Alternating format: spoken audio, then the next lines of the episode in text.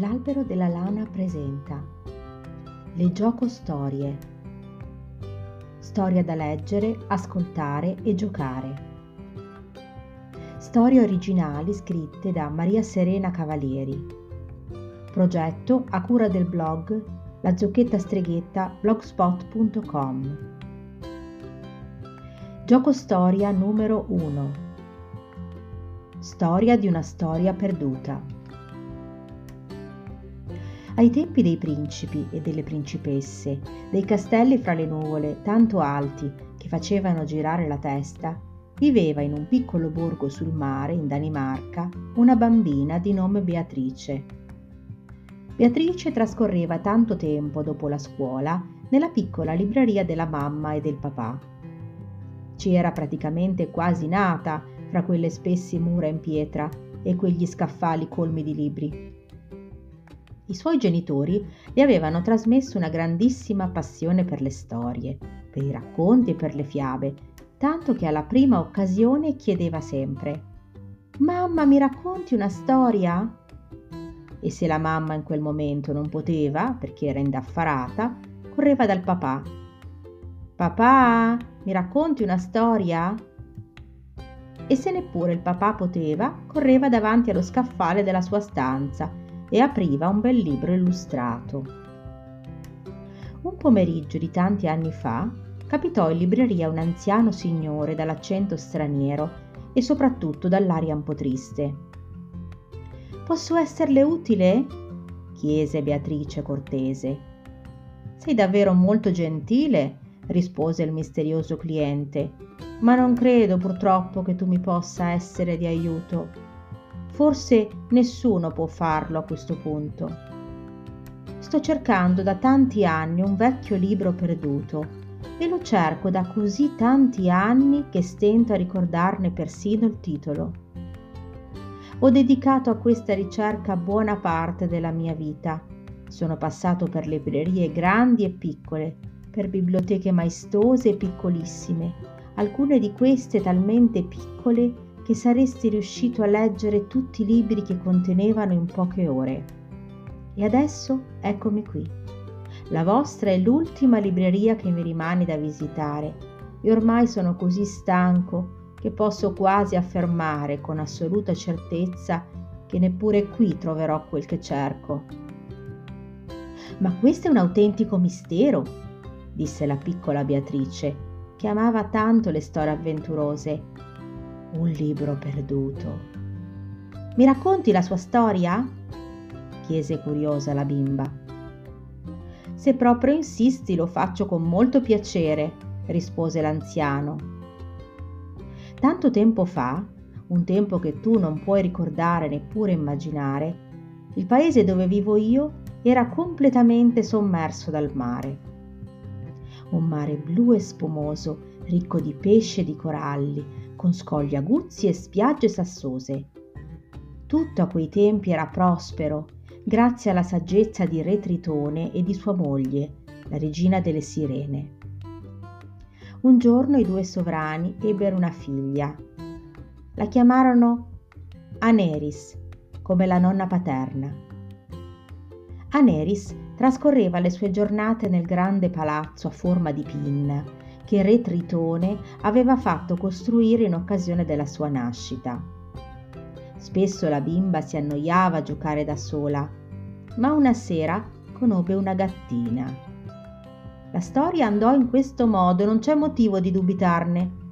La povera micina di appena tre mesi, tutta nera con le zampine e il musetto bianco, si era avventurata da sola lungo una spiaggia molto distante da mamma gatta curiosissima di vedere il mare, del quale aveva sentito parlare nei discorsi di qualche gatto più grande, si era sporta un po' troppo.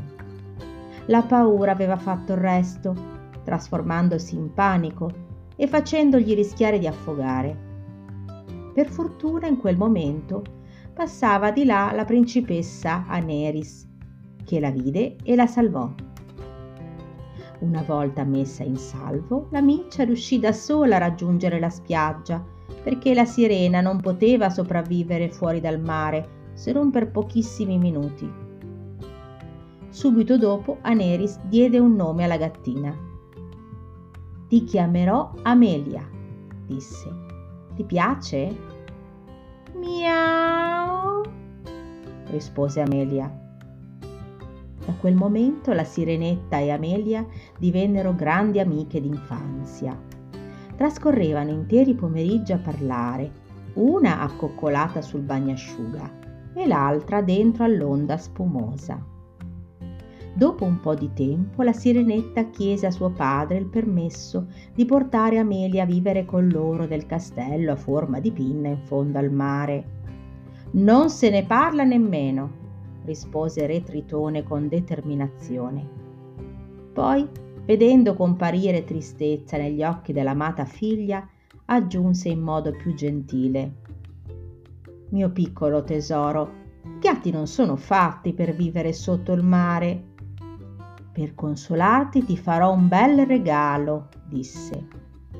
E immediatamente dispose che i migliori scultori del reame realizzassero una copia il più fedele possibile del musetto di Amelia per la facciata principale del grande palazzo a forma di pinna.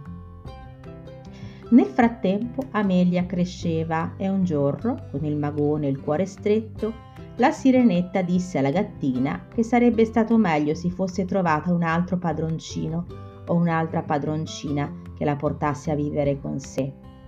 Così Amelia andò a vivere con il libraio del paese, che per dirla proprio tutta, già da qualche tempo le dava da mangiare due volte al giorno. La gattina crebbe in fretta e presto un giorno si dimenticò della sua piccola amica d'infanzia che viveva sott'acqua. Non era più passata a trovarla e trascorreva tutta la giornata sonnecchiando sotto il bancone della libreria, finché un giorno non vide fra gli scaffali un libro che non aveva mai notato o chissà, forse era stato proprio il libraio a metterlo lì.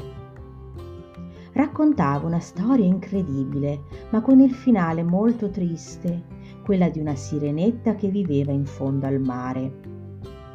Appena vide le bellissime illustrazioni della fiaba, Amelia si ricordò della sua antica amica.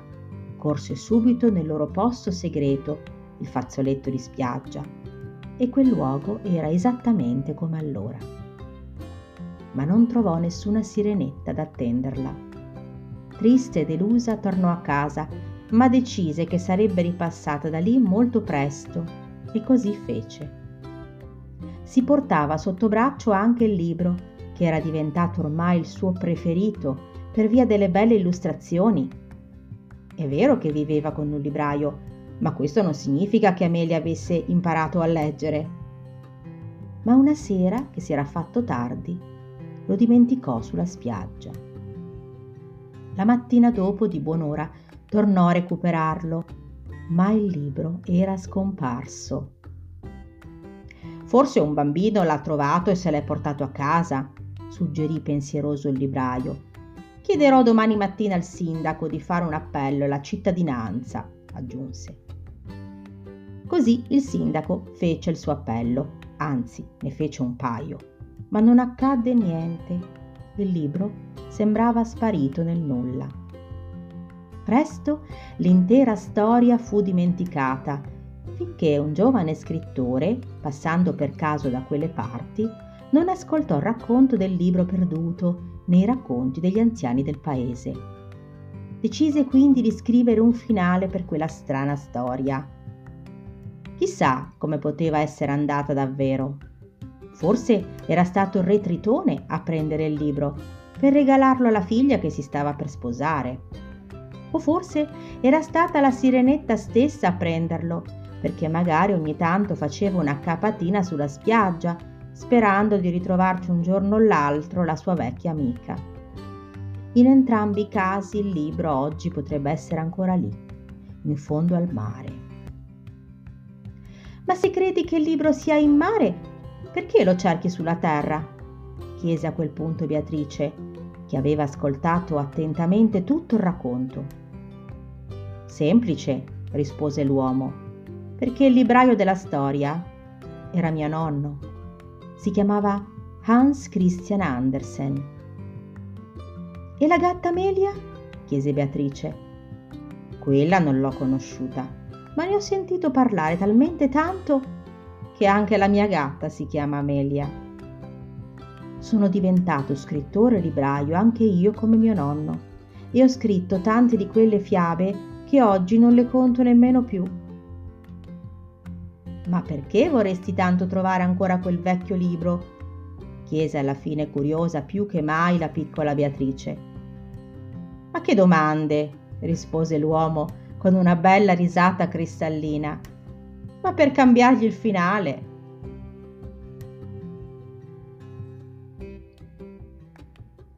Hai appena ascoltato una giocostoria originale scritta da Maria Serena Cavalieri. Tu che sei educatore, insegnante, curatore di laboratori di lettura ad alta voce, puoi ascoltarla o leggerla con i tuoi bambini, sia a casa che a scuola, ma è vietata la riproduzione, anche parziale, ed eseguita con qualsiasi mezzo di tutti i nostri podcast. Tutti i podcast dell'Albero della Lana sono disponibili per l'ascolto su iTunes, Spotify, Google Podcast, Apple Podcast e si arricchiscono ogni settimana di nuovi contenuti. Ogni nostra gioco storia contiene degli elementi narrativi che si possono utilizzare per laboratori didattici e per attività didattiche incentrate sulle emozioni, sui grandi concetti filosofici, sull'educazione civica, alimentare e stradale Controlla sempre il box in descrizione per fruire di contenuti aggiuntivi correlati alla storia in ascolto. Puoi anche divertirti con i bambini a realizzare il gioco didattico Fai da te ispirato alla gioco storia. Trovi il tutorial completo per realizzarlo sul blog bricomaghi blogspot.com e sul canale YouTube Blog di Bricomaghi. Per qualsiasi domanda o richiesta di collaborazione puoi contattarci su azzucchettastrighetta gmail.com. Al prossimo ascolto!